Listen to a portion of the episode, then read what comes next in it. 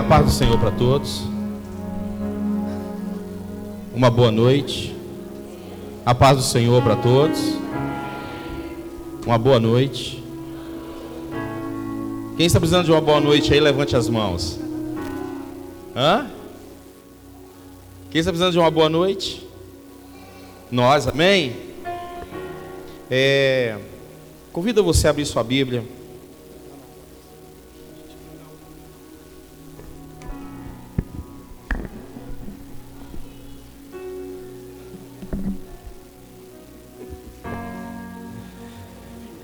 João capítulo 14.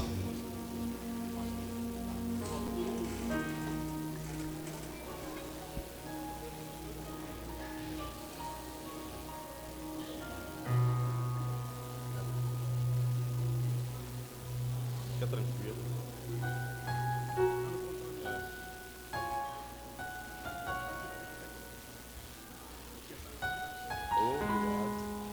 Amém? Todos encontraram? Louvado seja o nome do Senhor. João 14, versículo 1 até o versículo 6. Diz assim: Olha, não se turbe o vosso coração, credes em Deus, credes também em mim. Na casa de meu pai há muitas moradas. Se não fosse assim, eu não vou teria dito, pois vou preparar-vos lugar. E se eu for vos preparar-vos lugar, virei outra vez e vos levarei para mim mesmo, para que onde estiver estejais vós também.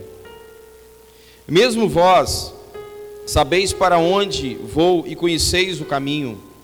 E disse-lhe Tomé: Senhor, não sabemos para onde vais, e como podemos saber o caminho?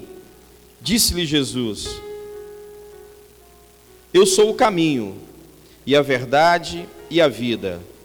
Ninguém vem ao Pai a não ser por mim. Feche teus olhos mais uma vez. Senhor, Pai, nós te agradecemos por tudo que o Senhor está fazendo neste lugar, nesta noite. Porque cremos que é obra do Senhor. E o que nós te pedimos nesta noite, que o Senhor fale conosco através da tua palavra.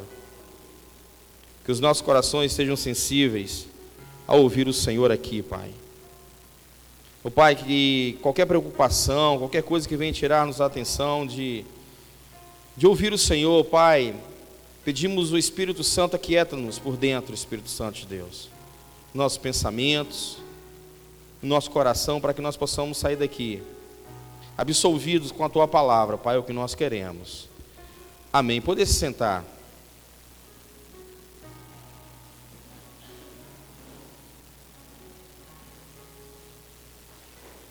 Nós estamos falando sobre comunhão, né? Durante o ano, né? Nós estamos tá até aqui a placa, né? Seus irmãos veem aqui, né? Nós estamos né, falando sobre comunhão. Um texto chave é Hebreus capítulo 10, 24 a 25, né? Estamos falando sobre a importância da comunhão na vida da igreja, na sua vida pessoal, dentro da sua casa, no seu trabalho, é, e também na comunhão com Deus, como foi ministrado domingo passado pelo pastor Fabiano. E hoje nós vamos falar um pouquinho sobre a comunhão com Deus, sim. Mas o tema do texto diz assim: aceite a graça.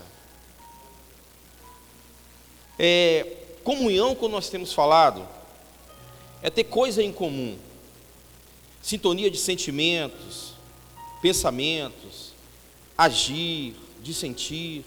Isso é comunhão. E aceitar é o que nós vamos falar hoje, é a graça. É consentir, é receber o que é dado de graça. Estar de acordo é conformar-se. Um certo governador de um estado no Texas, do estado do Texas. Havia um, um jovem que havia sido preso devido a um delito. E lá na cidade havia pena de morte, nesse estado a pena de morte. E devido ao delito que ele comete, ele é encaminhado para para a cadeira elétrica. Então ele estava no corredor da morte. E os moradores da cidade onde ele estava fizeram uma baixa assinada e mandaram para o governador. E falando para ele inúmeras qualidades que aquele jovem tinha. E o governador ficou comovido com tantos pedidos a respeito daquele jovem. Esse governador, ele se veste de um religioso, pega uma Bíblia, bota uma carta de, liber, de liberdade debaixo, dentro da Bíblia, e vai até a prisão onde estava.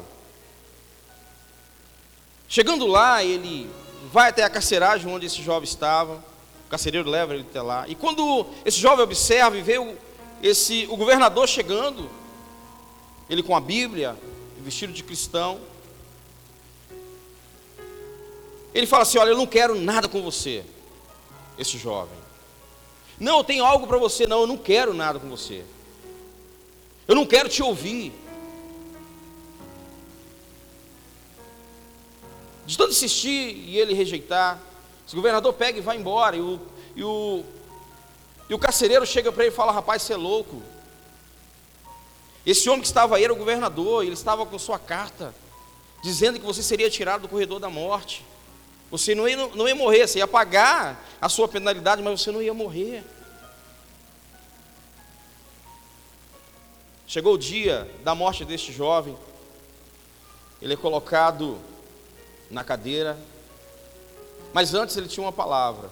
Ele pediu e falou assim: Olha, o que está me levando à morte não é o meu pecado, não é o meu delito, mas é em rejeitar aquele que foi lá me libertar. Vemos que tem muitas pessoas que vivem assim. Aprisionada não é porque não há um libertador. Aprisionado não é porque há alguém que possa ir lá e tirá-lo da situação, mas é porque rejeita. E sabemos que em aceitar essa, essa graça manifesta de Cristo, acontece em nós uma mudança e coloca em nós uma identidade. Uma identidade, primeiro, de filho. Uma identidade não de uma criação, mas de filho. Uma identidade de herdeiro, de livres, e não de condenados e não de pessoas que sofreram danos em suas vidas, devido seja às suas escolhas, às suas vontades, não. A comunhão gera dentro de nós uma identidade. Paulo diz em Gálatas 2, 20: Já estou crucificado com Cristo, e vivo não mais eu, mas Cristo vive em mim. A vida que agora vivo na carne, vivo na fé do Filho de Deus, o qual me amou e se entregou a si mesmo por mim. Irmãos, é óbvio que nós estávamos destruídos pelas nossas decisões. Quando começamos a olhar o trajeto da nossa vida, nos deparamos em uma situação ao qual nós nós recusamos em vê-la, nós não queremos aceitar, percebemos que esse sentimento que nos cobra devido ao que estamos vivendo, que é ruim, é por causa de uma decisão que tomamos. É por causa de uma escolha errada que fizemos. A palavra de Deus diz que o caminho de Deus ele é perfeito. Por isso que aqui Jesus, ele, ele fala, olha, eu sou o caminho, eu sou a verdade, e eu sou a vida. Ninguém comunga com o Pai. Ninguém tem comunhão com o Pai, a não ser por mim. Ninguém consegue a chegar até Deus se não for por Jesus. Eu fico impressionado com esse, esse milagre imenso de Deus. Durante um tempo, o homem relacionava com Deus aqui, E todas as vezes o homem queria relacionar com Deus e, e era difícil de relacionar porque o véu estava lá ainda. do templo, impedindo com que eu e você pudéssemos se achegar até Deus e falar com Ele, com as nossas palavras, com o nosso intelecto, com as nossas fraquezas, com as nossas dores, com as nossas enfermidades, com os nossos pecados, tudo impedia com que nós chegássemos lá. Mas a Bíblia diz que quando Jesus ele, ele vem aqui, e, o relacionamento de Jesus é pessoal, é Emmanuel, é, é Deus conosco, ele veio aqui e relacionou com a humanidade, o próprio Deus, na forma de homem, se colocando como eu e como você, para dizer que tem como, independente da nossa condição, seja ela de pecado, seja ela de enfermidade, seja ela de problema de conduta, Ele está pronto a relacionar conosco.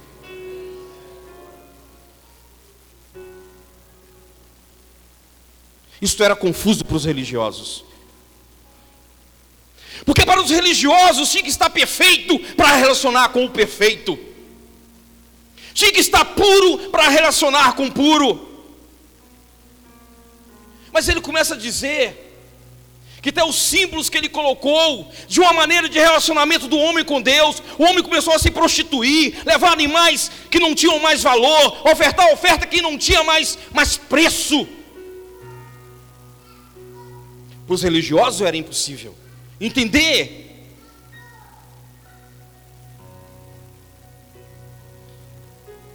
Já estou crucificado com Cristo, Paulo diz. E vivo não mais eu, mas Cristo vive em mim. Eu começo a olhar para essa, essa, essa escrita de Paulo, e parece que eu estou lá no cenário vendo Jesus andar dentro da cidade de Jerusalém, dentro das províncias de Israel. Em cada lugar que ele ia se colocar, ele chegava perto do enfermo, perto de uma prostituta, perto de um leproso, ele chegava perto de um que estava endemoniado, processo de demônios. Ele chegava perto de alguém que não tinha mais uma história para contar. E ele ia lá e mudava, ele transformava, porque havia poder na palavra que saía da tua boca, como há hoje. Como há hoje. Talvez o sonho de todo homem, de toda a humanidade, é ver Deus. E aqui Tomé ele diz, como, e disse-lhe Tomé, Senhor, nós não sabemos para onde vais e como poderemos saber o caminho. Olha, Jesus estava com ele, irmãos, Faz uma retrospectiva da tua vida. Jesus estava com Tomé. Seja você esse personagem, Tomé. E Jesus andando com você, operando milagres, curando os enfermos, fazendo multiplicações dos pães, pregando uma palavra que era incoerente com o momento daquele tempo. E daqui a pouco Tomé pergunta isso Havia uma dúvida em Tomé porque ele não sabia quem era Deus. Havia uma dúvida em Tomé porque os feitos que Jesus estava fazendo até então, Tomé olhava para esta vida, não para a vida eterna, e muitos de nós estamos assim, querendo ver Deus. E Jesus, ele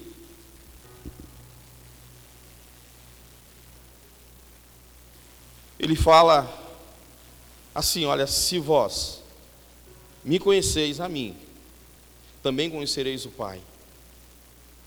E já desde agora o conhece. E tendes o visto. Sabe o que é isso? Não tem no mínimo detalhes. Quando você fala assim,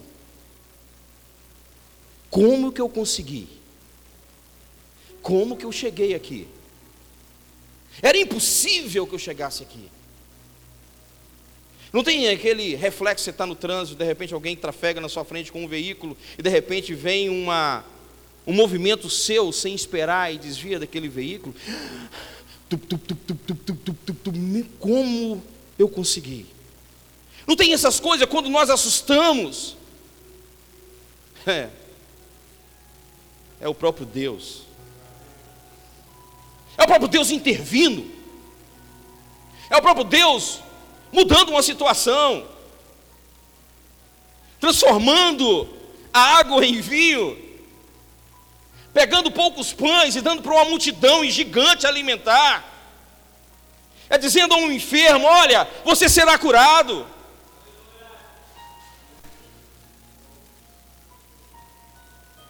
Eu, eu fico impactado com este Jesus. Lembra uma passagem, a mulher do fluxo de sangue. A Bíblia diz que ela sabia que Jesus passará, passaria na cidade onde ela estava. Há 12 anos, sofrendo, todos nós conhecemos essa história. E ela vai até essa mulher, até Jesus. Essa mulher vai até Jesus. E ela toca nas ordens de Cristo, Cristo para, pergunta a todo mundo assim aos discípulos: quem me tocou? Quem me tocou? Quem me tocou? E era uma multidão imensa. Se eu estivesse lá, estaria, estaria tocando nas vestes de Jesus. Quem, quem aqui pegaria nas vestes de Jesus se estivesse lá, nesse cenário? Todos nós. Até aquele que falando que não, não preciso de nada, não. Eu tô, nesse nada que ele não precisa, tocaria nas vestes de Cristo. E Jesus fala: olha, alguém me tocou. E aí, Jesus para.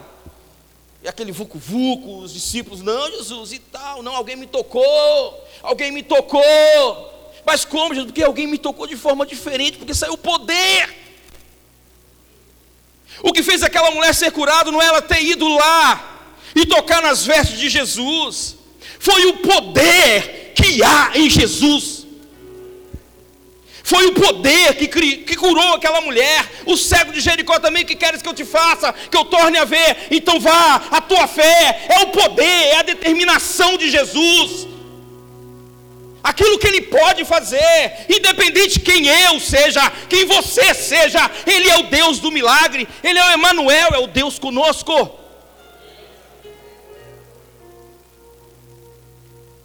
Aleluia! Aceitar essa graça salvadora é, uma des, é, um desafio, é um desafio constante na nossa caminhada. Porque é natural do homem, é natural meu, e às vezes eu me conflito comigo mesmo, às vezes confidencio isso ao pastor Fabiano. Quando eu pego um texto da palavra e o Senhor me mostra algo que eu falo, não, não acredito, não dá para crer que seja dessa maneira. Não, não pode ser. Porque a nossa razão humana, sabe como que é? Se você me ama, eu tenho que te amar. Se você me persegue, eu tenho que te amar na razão humana. O que eu tenho que fazer com você? Te perseguir. Na razão humana. Na lei diz: se você me devesse, eu tinha que apedrejar sua casa até você me pagar. Mas aí Jesus vai lá e muda tudo. Isso que eu acho maravilhoso nesse Cristo. É fácil dizer: ama o teu amigo, despreza o teu inimigo. Assim é o que estava escrito. Abraão, vou te abençoar quem abençoar você, e vou amaldiçoar quem te amaldiçoar. O povo hebreu cria nessa promessa. Eles criam nisso. Mas aí Jesus chega assim: olha, novo mandamento dou a vocês, agora eu quero que faça o seguinte: ama o seu inimigo. Opa! Já não é mais o amigo, mas é o inimigo. Não Satanás, amém, irmãos? Satanás não. Satanás, a palavra do Senhor diz: nós temos uma ação contra ele. Sujeitáveis a Deus, resistir ao diabo, ele fugirá de vós. Não esse. Mas aquelas pessoas que nós amamos, por algum momento ela nos decepciona, algum momento ela cria uma ferida na nossa alma, e nós, a partir daquele momento em diante, classificamos ela como nossa inimiga ou nosso inimigo. Porque Jesus diz o seguinte: como você pode dizer que ama a Deus que você não vê? Se você não consegue amar aquele que está ao seu lado, é impossível dizer que ama a Deus. Porque nós, homens, nós seres humanos, pela nossa fé natural, a nossa esperança é baseada naquilo que vemos. A fé que nós temos, a convicção que nós temos, o alvo e o foco humano gerado em nós, nossa razão humana, é baseado naquilo que nós queremos obter. Tem que estar visível, o troféu tem que estar lá. Se o troféu não tiver, não vou correr.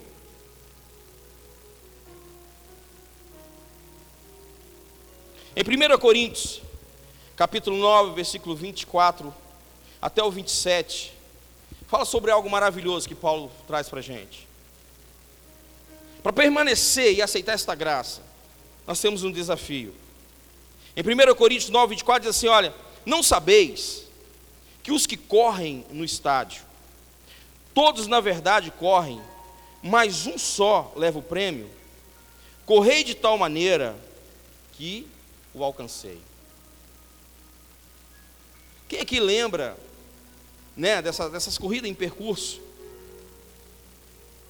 Ali é classificado primeiro, segundo, terceiro lugar, né? Os que são os mais condecorado ali, né? Tem os outros que chegam em outros lugares.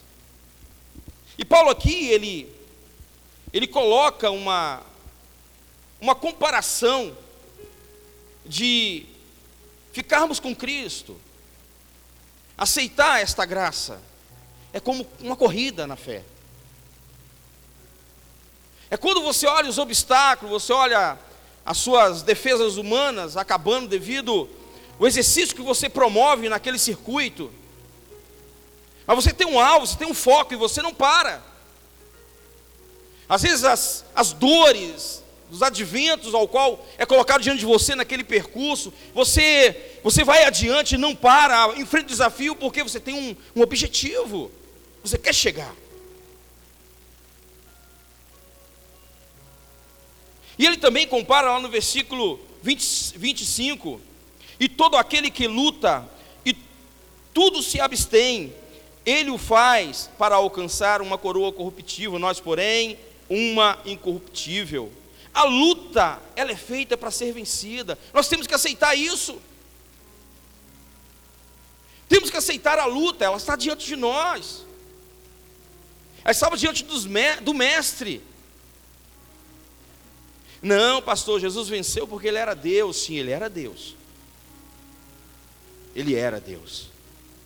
Mas ele estava aqui na forma humana, nas limitações do homem, no seu intelecto, na sua força física, nas decisões que tinha que tomar. Ele estava nessa maneira, nessa mesma, nessa mesma ótica do homem.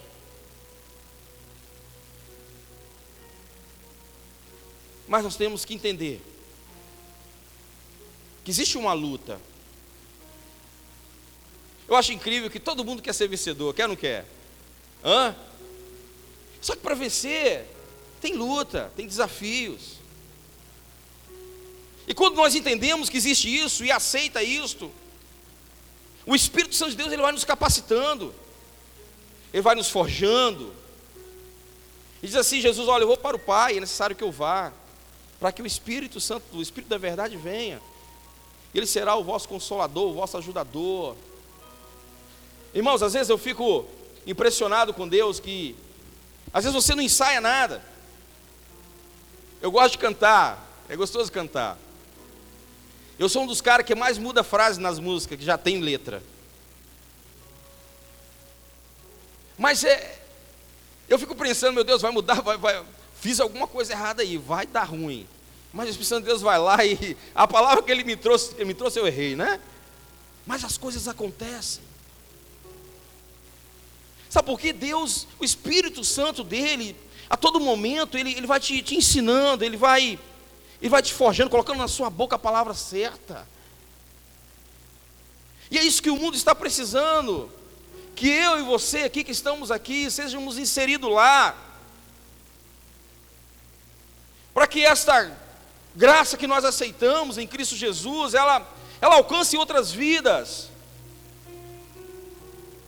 Não porque somos bons, não, não, não somos bons. Eu me recuso a dizer que eu sou bom. Eu até brigo com vocês se você dizer para mim que eu sou bom. Pastor, não pode brigar, não, é verdade, me perdoa, não vou brigar com você, não. Porque chegaram para Jesus e diz: Bom mestre. Ele fala assim: Quem disseste a você que eu sou bom? Bom é meu Pai que está no céu. Sabe por quê, irmão e minha irmã? Nós somos limitados, nós somos pecadores. Que isso, pastor? Somos pecadores, sim. Se fosse pela nossa capacidade, pelo aquilo que nós temos de melhor para oferecer para Deus, nós não seríamos aceitos. Nós não estaríamos em comunhão com Ele.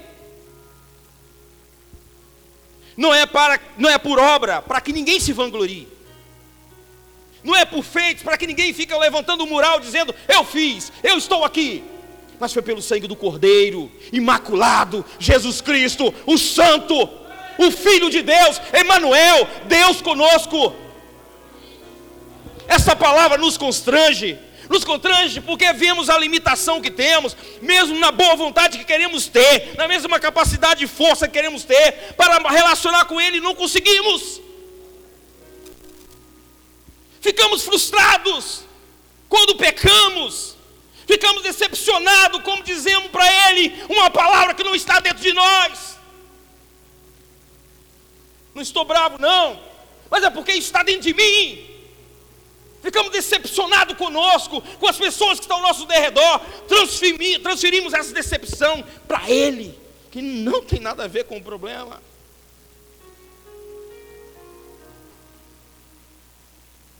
Ele não tem nada a ver com o problema. Nós éramos perfeitos na criação, irmãos. Éramos. Mas devido ao pecado de desobediência, a Bíblia diz que o pecado entrou no mundo.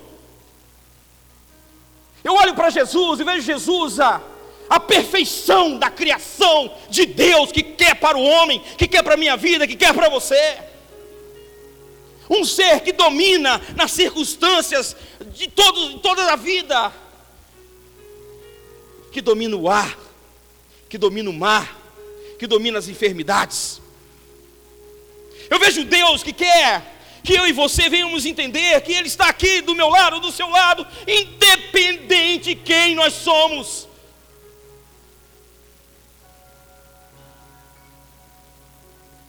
Aleluia. Paulo continua dizendo assim: eu tenho que ter um foco. Pois assim como corro, não com as coisas incertas, assim combato não como batendo no ar, isso é perca de tempo. Paulo diz aqui. Lá no versículo 27. Olha o que ele diz. Pois assim como corro, não como coisas incertas, assim combato, não combatendo no ar. Paulo está dizendo, sabe o que? Temos que ter um foco, temos que ter um alvo, e o alvo é Jesus. Ele tem que ser o primeiro em tudo. Primeiro antes do sono. O primeiro depois, antes que acordar, acordarmos, porque demora um tempinho para acordar, né? Você abre o olho, fica lá espreguiçando, né? Ele tem que ser o primeiro, antes do trabalho. Ele tem que ser primeiro, o primeiro, antes de qualquer tarefa da nossa vida. É um desafio, irmãos. É um desafio. É um desafio porque se eu vou perguntar a agenda de vocês, a agenda de qualquer um aqui, irmão, que tempo você tem disponível? Ô oh, irmão, até eu vou dizer para você, nem eu tenho. Mas eu começo a ver um Deus que ele não quer um tempo. Ele quer todo o tempo. Ele não quer uma hora do dia. Ele quer as horas do dia. Ele não quer as, você dentro da sua casa. Ele quer a sua família. Ele não quer que só você seja promovido no trabalho. Ele quer que todos que estão lá com você sejam promovidos. Sabe porque quando nós entendemos que o Evangelho de Deus, ele vai além de qualquer fronteira, seja da adversidade, seja dos problemas familiares, social, qualquer coisa que venha a ser. A gente começa a entender que o reino de Deus ele é para todos. Ele não é para uma pessoa, e nem pode ser. Porque senão Deus seria injusto. Que a palavra do Senhor diz que ele veio para todos, aquele, todos que creem. Aleluia! Todos. Seja o rico, o pobre, o mendigo, o negro, o índio, o alemão, qual seja ele, todos que creem, sejam salvos. Temos que aceitar essa graça, ela, ela, ela, é tão, ela é tão próxima da gente. Então o louvor do Thales Roberto fala assim: é fácil, a gente complica tudo. Tudo. É acessível. Não é porque é barato, não. É caro. É o sangue de Cristo. Paga o preço. Mas é um, é um valor, é um preço que Ele colocou acessível para você. É um preço, é um valor que Ele colocou próximo de você.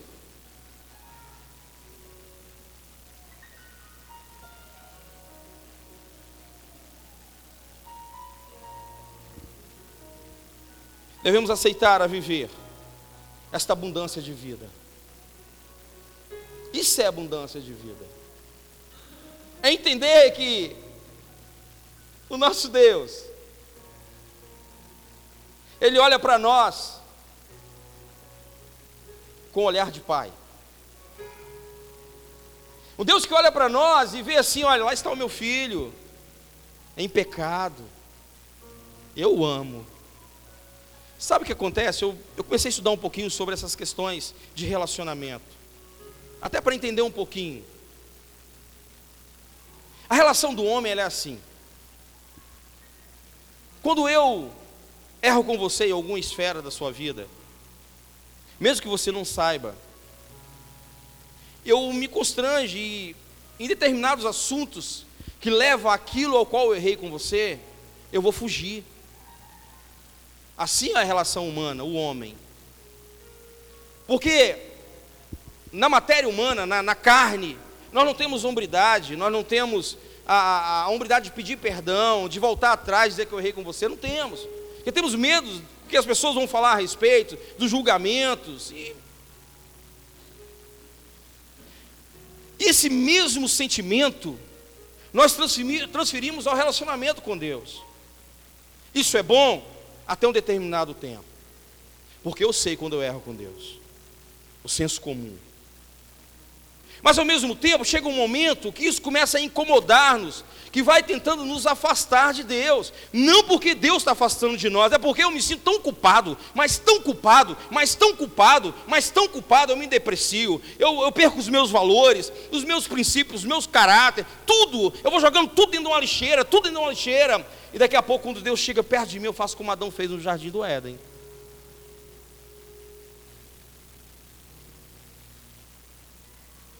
Eu começo a fugir da presença do Criador. Eu começo a dizer para ele que ele está vindo contra mim para me matar. Lembra do povo de Israel? Ô Moisés, vai lá, fala com teu Deus, porque se ele falar conosco, ele vai nos matar. Não, não, não. O que está querendo criar em vocês é temor e tremor para que vocês não venham pecar. Mas o povo que estava em pecado, o pecado que estava no homem, o pecado que está no homem faz com que o homem se separa da criação, do Criador. Então, muitas vezes, quando nós pecamos contra Deus, nós sentimos sujo, impuro. E quando nós olhamos para Ele, nós achamos que Ele vai vir para nos destruir. Nós vemos um Deus injusto, um Deus carrasco. Nós vemos um Deus que, se Ele chegar perto, Ele vai nos matar. E não é isso, irmão. Ele é Emmanuel. Ele é Deus com você, Ele é Deus comigo. É um Deus que revelou a forma mais humana de ser. A parte boa da, da humanidade do homem. Um Deus que revelou que se tem um drogado lá na rua, ele está lá com ele. Se tem uma, uma mulher se prostituindo, ele está lá com ela. Se tem alguém se embriagando no bar, ele está lá com ele. Pastor, não pode ser, pode ser sim. Porque a palavra do Senhor diz que Ele deixa 99 no aprisco e vai atrás daquela que está perdida. Vai atrás daquela que está machucada, ferida. E é assim que nos encontramos todos os dias, machucado, ferido, devido às adversidades que a vida nos propõe. Mas que acontece? Ele está lá conosco, curando a nossa ferida, dizendo assim: Olha, eu, eu te amo. Deus ama a diversidade de pessoas. Ele opera é no meio da diversidade de pessoas. É isso que eu acho lindo nesse Deus. Ele, ele gosta disso, desse, de relacionamento, de comunhão. Ele gosta de, de estar pertinho. É quando chega para ele, dobra o joelho, ou sentado no banco de um ônibus, ou de um, do, do, do, do carro, da moto, sei lá, em qualquer lugar que você esteja, seja no seu trabalho, dizendo assim: Senhor, hoje eu estou para baixo. E ele está lá do seu lado te ouvindo, respeitando o que você está dizendo. Ele poderia te censurar, porque ele é Deus. Ele poderia, mas ele é um Deus de relacionamento. Ele é um Deus de perto, não de longe. É um Deus que está a cada dia, a cada momento, procurando alguma maneira de entrar no secreto do nosso coração, aquele lugar onde está trancado de, de, de cadeados, de sei lá, de tanta coisa, para que ele não entre. Diz que a palavra de Deus diz que ele está assim, ó, a porta do nosso coração.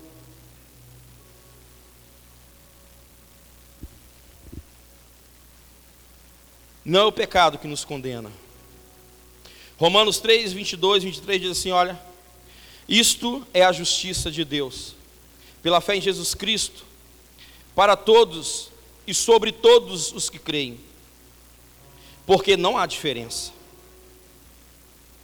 Porque todos pecaram e destituídos estão da glória de Deus. Romanos 3, 22 e 23. Não é o pecado que condena o homem.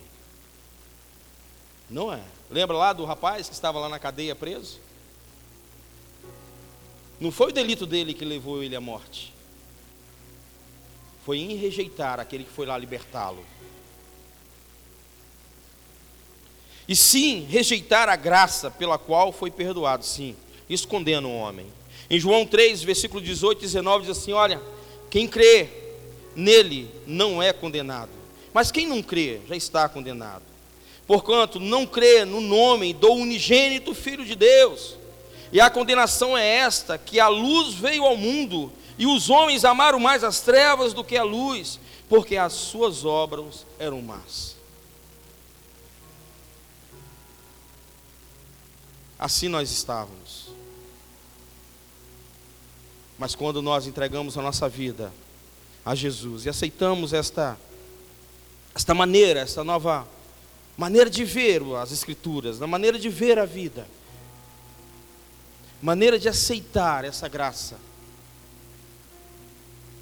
aí nós somos libertos de todo pecado, nós somos tirados de dentro para fora, nós somos levados a ver um Deus amoroso, um Deus de paz, um Deus de amor, um Deus de justiça, um Deus de bondade. Quando olho para o fruto do Espírito, eu vejo Deus. Mansidão, temperança, longanimidade. Ele não ia querer de mim e você uma coisa que ele não é. Ele não ia querer de nós algo que seria penoso, como lá os escribas e fariseus daquele tempo. Não, não, não. Ele requer de nós aquilo que ele é. Mansidão, temperança, amor, benignidade, paciência. Isso Ele é conosco todos os dias. É por isso que Ele fala: olha, é possível sim. No mundo tereis aflição, mas tem de bom ânimo.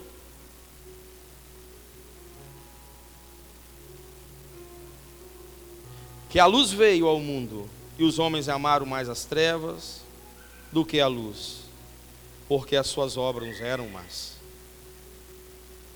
Eram más.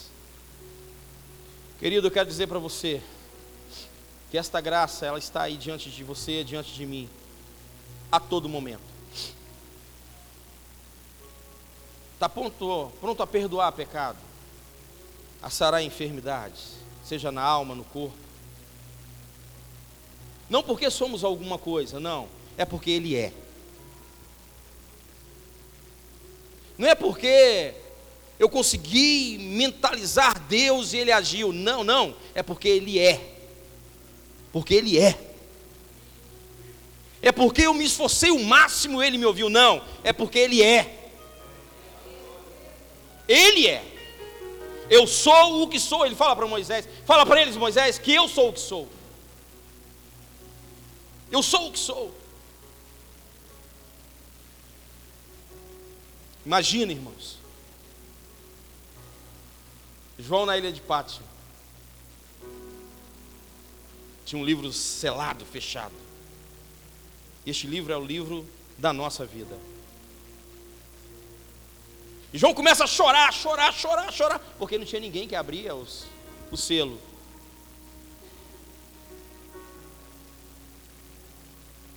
De repente, chega um ancião, um anjo, um ser. Não chore. Não precisa chorar. Porque o leão da tribo de Judá irá abrir o livro. O Cordeiro de Deus, que tira o pecado do mundo. Se fosse para o homem abrir, o Senhor tinha dado aquela visão a João, e João tinha aberto o livro. Mas João não era capaz de abrir. Pedro, Paulo, lembra o mais fenomenal dos apóstolos ou profetas? Aquele que você admira, devido à sua história, não era capaz. Mas Jesus Cristo, o Filho de Deus, ele se manifestou. E a Bíblia diz: quando ele se manifestou, o selo foi aberto. E o meu nome, o seu nome foi inserido no livro da vida. Hoje não vivo mais eu, a, viva, a vida que eu vivo na carne, eu vivo na fé do Filho de Deus. A nova criatura que eu vivo não é mérito meu, mas é mérito do Espírito Santo de Deus. Se eu chego até o meu irmão, eu erro com ele, peço perdão a ele, não é porque eu sou bom, é porque o Espírito que habita em mim e que habita no meu irmão é bom. Quando faço alguma coisa que me leve ao prestígio, não é porque eu sou bom, porque o Espírito Santo que habita em mim, ele é capaz de capacitar a qualquer homem, a qualquer pessoa ele nos leva a acreditar em Deus, Ele leva-nos a pegar em Deus, Ele nos leva-nos a regozijar em Deus, Ele nos leva-nos a ter prazer em Deus. Isso é o Espírito Santo de Deus. Por isso que Jesus diz: se você crê em mim, fará obras além daquilo que eu faço, e o Espírito da verdade vai habitar dentro de você. Olha o que ele diz: se você crê em mim, para coisas quais eu faço maiores, e o Espírito da verdade vai habitar dentro de você. Queria convidar você a se colocar de pé. Chamar o Ministério de Louvor. Todo o ministério, né? Participar, fazendo favor. Eu não sei como você entrou aqui nessa noite. Mas eu acredito na vontade de Deus para você. Eu acredito que enquanto estávamos aqui dialogando a respeito, falando palavras, o Espírito Santo ministrou no teu coração a palavra, ao qual eu nem citei aqui, mas ele falou no teu coração. Ele te levou, eu acredito, a pensar, a raciocinar a respeito da tua vida e mostrando para você que o amor dele é incondicional. O amor dele é acessível para todos aqueles que creem. Se você quer receber uma oração, eu convido você a vir até a frente, nós estaremos orando para você, por você. Que a palavra de Deus diz que as orações do justo faz muito ao seu efeito. E quando clamamos o Senhor, no nome de Jesus, ele, ele responde o clamor feito pela igreja. Então, se você quiser um momento de oração, eu te convido você. Aleluia, Jesus.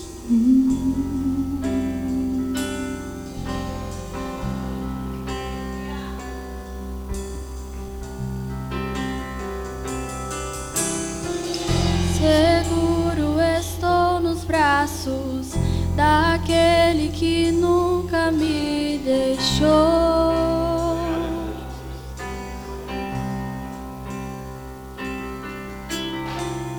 Seu amor perfeito sempre esteve repousando em mim.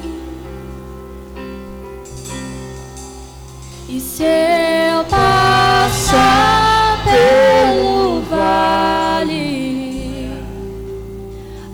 acharei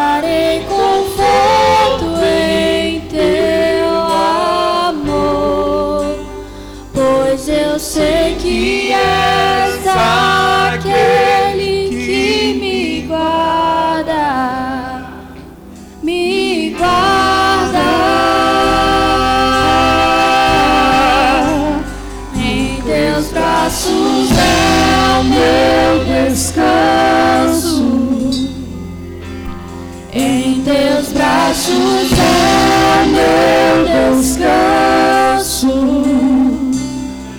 Em teus braços é o meu descanso. Em teus braços é o meu descanso. Talvez sentou aqui cansado, sobrecarregado. Jesus diz assim: Vinde a mim todos vós que estáis cansados e sobrecarregados, que eu vos aliviarei. Se você quer ser, você quer ser aliviado de tudo aquilo que está te, te trazendo tristeza, Eu convido você a vir à frente também. Estaremos orando por você. Repousando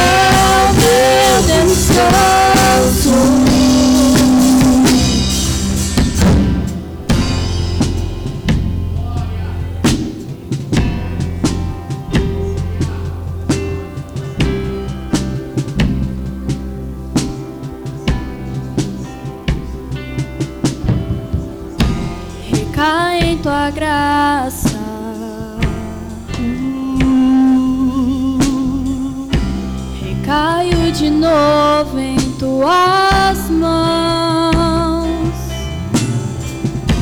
Recai em tua graça. Recaio de novo em tuas mãos recai em tua graça.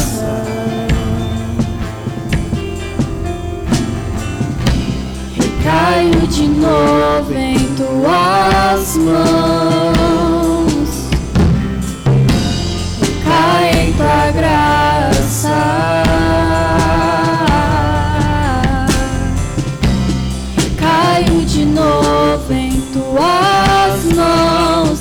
Se eu passar pelo vale, acharei conforto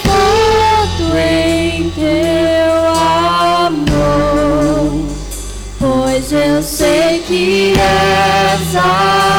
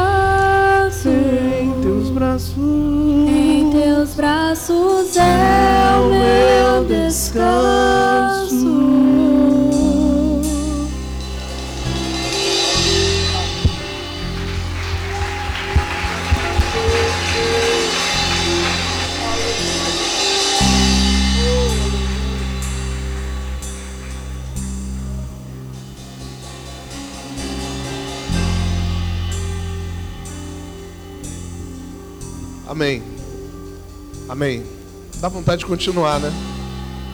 Descansando na presença do Senhor. Amém, Jesus. Amém, Jesus. Amém, Jesus. Amém, Jesus. Amém. Amanhã, às 19h30. É, eu vou precisar fazer uma reunião com pastor Ronildo, os diáconos da igreja. Então, aqueles que não puderem, me avise depois. Mas amanhã, 19h30, nós teremos uma reunião aqui. Amém? Diáconos, lideranças de grupo, nós estaremos reunidos aqui. Quinta-feira, culto de oração. Então, aqueles que querem participar, nós tiramos um tempo para orarmos ao Senhor. Domingo, 18h30, ainda continuamos com o recesso da escola bíblica. Amém? Feche seus olhos mais uma vez. Amado Deus e Pai, eu peço ao Senhor que nos leve em paz para as nossas casas. Que a bênção e graça do Senhor ministrada nesta noite nos alcance de tal forma que tenhamos a nossa vida modificada que amanhã, ó Deus, tenhamos a coragem que o Senhor tem nos dado, a força que o Senhor tem dispensado a nós, para lutarmos contra as, as dificuldades, contra as lutas. Mas eu creio, Pai, que o Senhor peleja por nós e que nós alcançaremos vitórias, ó Deus, em nome de Jesus. E que o teu amor esteja nos corações, agora e para sempre. Amém. Vá em paz. Deus te abençoe em nome de Jesus.